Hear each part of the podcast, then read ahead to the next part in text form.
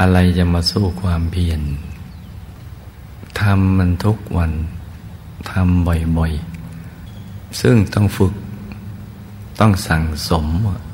ภาวิตาภาหุลีกตา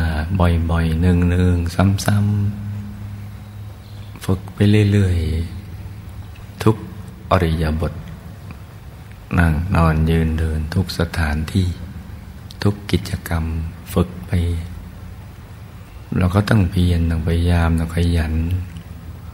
ฝึกไปมันก็ค่อยๆ รู้ทาง ค่อยๆชำนาญขึ้น พอทำเป็นแล้วมันก็ไม่ยากอะไรนึกน้อมมันก็วุดเข้าไปเลย ไม่ต้องทำอะไรทำเหมือนไม่ได้ทำเพราะใจมันนิ่งๆ อยู่ตรงนั้นแล้ว มันได้ดุลของใจไม่ตึงไม่หย่อน แล้วมันก็ขยาย สสว่าง ความสุขกับพลังโลเลยทะลักออกมาเงินไปสู่ระบบประสาทกล้ามเนื้อ